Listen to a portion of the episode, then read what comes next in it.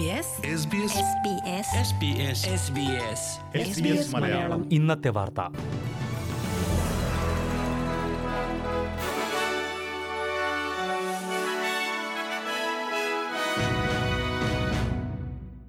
നമസ്കാരം.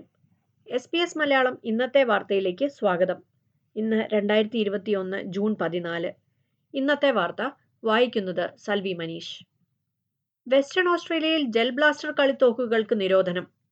ഇവയ്ക്ക് യഥാർത്ഥ തോക്കുമായി സാമ്യമുണ്ടെന്ന് ചൂണ്ടിക്കാട്ടിയാണ് സർക്കാർ തോക്ക് നിരോധിച്ചത്.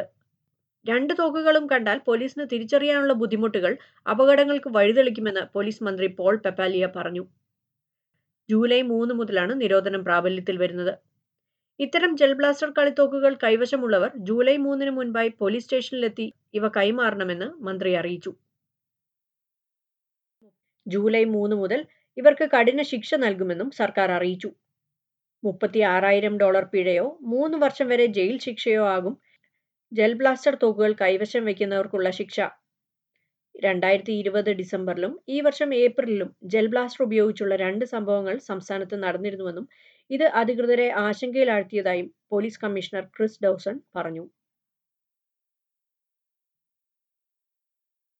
വിക്ടോറിയയിൽ ഫൈസർ വാക്സിൻ താൽക്കാലികമായി മുൻഗണനാ പട്ടികയിലുള്ളവർക്ക് മാത്രമായി നിയന്ത്രിച്ചു. തുടർച്ചയായി വാക്സിൻ വിതരണം ചെയ്യാൻ ബുദ്ധിമുട്ടുകൾ ഉണ്ടെന്ന് ചൂണ്ടിക്കാട്ടിയാണ് ഫൈസർ വാക്സിൻ താൽക്കാലികമായി മുൻഗണനാ പട്ടികയിലുള്ളവർക്ക് മാത്രമായി ചുരുക്കിയത്. സംസ്ഥാനത്ത് നാൽപ്പത് വയസ്സിനും നാൽപ്പത്തി ഒൻപത് വയസ്സിനും ഇടയിൽ പ്രായമുള്ളവർക്കുള്ള ഫൈസർ വാക്സിൻ വിതരണം ആരംഭിച്ചിരുന്നു. നിലവിൽ വാക്സിനേഷനായി ബുക്ക് ചെയ്തവർക്ക് ഫൈസർ വാക്സിൻ ലഭിക്കും. ആദ്യ ഡോസ് ഫൈസർ വാക്സിൻ എടുത്തവർക്കും രണ്ടാം ഡോസ് ലഭ്യമാകും. എന്നാൽ ജൂൺ പതിനാല് മുതൽ ഇതുവരെ രജിസ്റ്റർ ചെയ്തിട്ടില്ലാത്തവർക്ക് ഫൈസർ വാക്സിൻ വിതരണം ചെയ്യുന്നില്ല. മറിച്ച് ഹോട്ടൽ ക്വാറന്റൈൻ ജീവനക്കാർ ടൈഡ് വാച്ച് ജീവനക്കാർ ഉയർന്ന കെട്ടിടങ്ങളിൽ താമസിക്കുന്നവർ ഇവിടുത്തെ ജീവനക്കാർ റെഡ് സോൺ വിമാനത്താവളം മെറൈൻ പോർട്ട് ജീവനക്കാർ യാത്രാ ഇളവുകൾ ലഭിച്ചവർ എന്നിവർക്കാണ് മുൻഗണന. മാത്രമല്ല ഫൈസർ വാക്സിൻ സ്വീകരിക്കാനുള്ള വോക്ക് ഇൻ സേവനങ്ങളും താൽക്കാലികമായി നിർത്തിവച്ചിരിക്കുകയാണെന്ന് വെസ്റ്റേൺ ഹെൽത്ത് അറിയിച്ചു.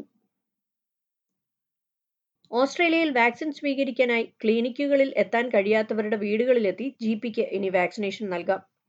വീടുകൾ ഡിസബിലിറ്റി കെയറുകൾ ഏജ് കെയറുകൾ എന്നിവിടങ്ങളിലാണ് ജി പിക്ക് നേരിട്ടെത്തി വാക്സിൻ നൽകാൻ സർക്കാർ അനുവാദം നൽകിയത്.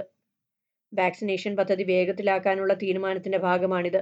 ആരോഗ്യ പ്രശ്നങ്ങൾ മൂലം വാക്സിനേഷനായി എത്താൻ കഴിയാത്തവർക്കാണ് ജി പി വീട്ടിലെത്തി വാക്സിനേഷൻ നൽകുന്നത്.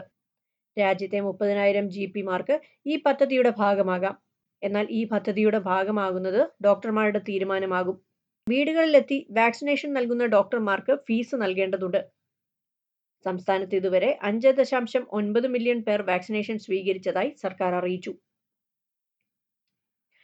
നാടുകടത്തൽ നടപടി നേരിടുന്ന തമിഴ് കുടുംബത്തിന് ഓസ്ട്രേലിയയിൽ സ്വതന്ത്രമായി ജീവിക്കാൻ അനുവാദം നൽകണമോ എന്ന കാര്യത്തിലുള്ള അന്തിമ തീരുമാനം അധികം വൈകാതെ പ്രഖ്യാപിക്കും.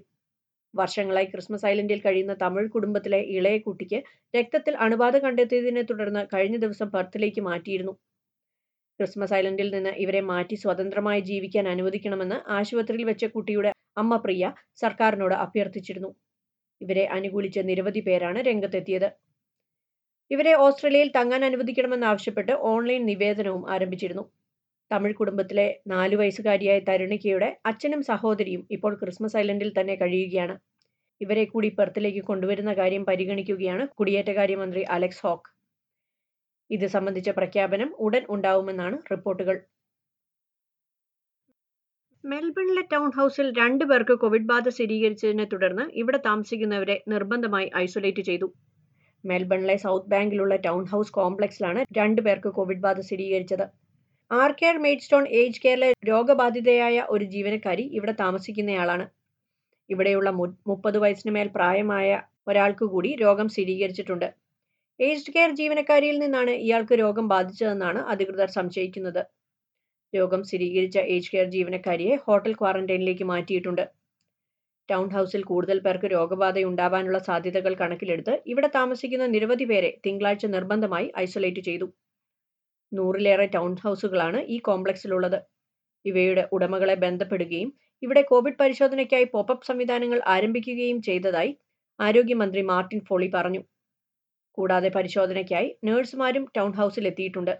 ടൗൺ ഹൗസുകളിലുള്ള എല്ലാവരും പരിശോധനയ്ക്ക് വിധേയരായെന്ന് ഉറപ്പാക്കാൻ നഴ്സുമാർ ഓരോ വീടുകളും കയറിയിറങ്ങും ഇതിനിടെ വിക്ടോറിയയിൽ രണ്ട് പുതിയ കോവിഡ് ബാധയാണ് ഇന്ന് സ്ഥിരീകരിച്ചത്. രോഗബാധിതരായ രണ്ടു പേരും കുട്ടികളാണ്. നേരത്തെ കണ്ടെത്തിയ കേസുകളുമായി ബന്ധമുള്ളവയാണ് പുതിയ കേസുകളെന്ന് സർക്കാർ അറിയിച്ചു. ഇനി പ്രധാന നഗരങ്ങളിലെ നാളത്തെ കാലാവസ്ഥ കൂടി നോക്കാം.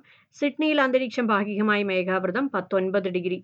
മെൽബണിൽ അന്തരീക്ഷം മേഘാവൃതം പതിനാറ് ഡിഗ്രി. ബ്രിസ്ബനിൽ അന്തരീക്ഷം ഭാഗികമായി മേഘാവൃതം ഇരുപത്തിരണ്ട് ഡിഗ്രി. പെർത്തിൽ മഴയ്ക്ക് സാധ്യത പതിനെട്ട് ഡിഗ്രി. അഡലൈഡിൽ മഴയ്ക്ക് സാധ്യത പതിനെട്ട് ഡിഗ്രി. ഹൊബാട്ടിൽ അന്തരീക്ഷം മേഘാവൃതം പതിനാല് ഡിഗ്രി. ക്യാൻബറയിൽ അന്തരീക്ഷം ഭാഗികമായി മേഘാവൃതം പതിനാല് ഡിഗ്രി. ഡാർവിനിൽ തെളിഞ്ഞ കാലാവസ്ഥ മുപ്പത് ഡിഗ്രി സെൽഷ്യസ്. ഇതോടെ എസ് ബി എസ് മലയാളം ഇന്നത്തെ വാർത്ത ഇവിടെ പൂർണമാകുന്നു. തിങ്കൾ മുതൽ വെള്ളി വരെ രാത്രി എട്ട് മണിക്ക് ഓസ്ട്രേലിയയിലെ ഏറ്റവും പ്രധാന വാർത്തകൾ ഉൾപ്പെടുത്തിയ എസ് ബി എസ് മലയാളം ഇന്നത്തെ വാർത്ത കേൾക്കാം. നാളെ വീണ്ടും എട്ട് മണിക്ക് പ്രധാന വാർത്തകളുമായി തിരിച്ചെത്താം. ഇന്നത്തെ വാർത്ത. വായിച്ചത് Salvi Manish. SBS SBS SBS SBS SBS Malayalam. ഇന്നത്തെ വാർത്ത.